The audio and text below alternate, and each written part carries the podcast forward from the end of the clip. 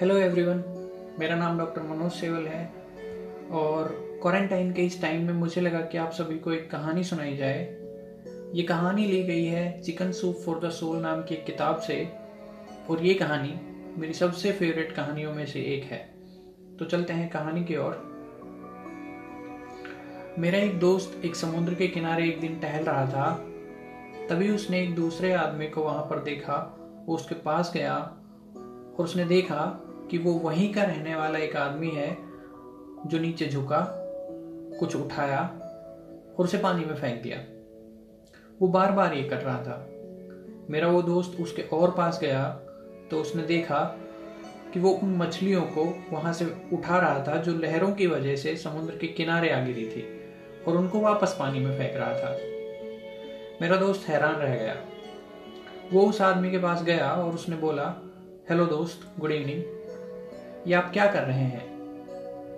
वो आदमी बोला, मैं इन मछलियों को वापस समुद्र में फेंक रहा हूँ। आप देख सकते हैं कि ये सारी मछलियाँ लहरों की वजह से किनारे से दूर आ गिरी हैं। यदि मैं इनको वापस समुद्र में नहीं फेंकूँगा तो ये ऑक्सीजन की कमी की वजह से मर जाएँगी। मैं समझ सकता हूँ, मेरा दोस्त बोला, लेकिन यहाँ इस किनारे पर हज़ारों मछलियाँ हैं और आप इन सभी को यहाँ से पानी में नहीं फेंक सकते। यहाँ पर बहुत सारी हैं, और क्या आपको मालूम है कि इस देश में हज़ारों समुद्र हैं? वहाँ पर हज़ारों मछलियाँ हैं। आप उन सब, उन सबको पानी में नहीं फेंक सकते, उन सब की जान नहीं बचा सकते। आपके इतना सा करने से क्या होगा? वो वहाँ का रहने वाला आदमी हंसा।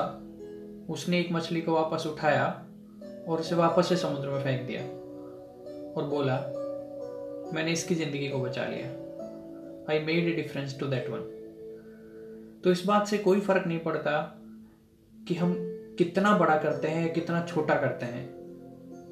हमसे जितना बन सकता है, हमें करना चाहिए, चाहे वो एक बूंद के बराबर ही क्यों ना हो। और हर एक बूंद से फ़र्क पड़ता है, क्योंकि बूंद बूंद से घड़ा पड़ता है। आपका इस कहानी को सुनने के लिए धन्यवाद। अगर आपको ये अच्छा लगा तो आप अपने दोस्तों के साथ शेयर कर सकते हैं। मेरा नाम डॉक्टर मनोज सेवल है। Thank you so much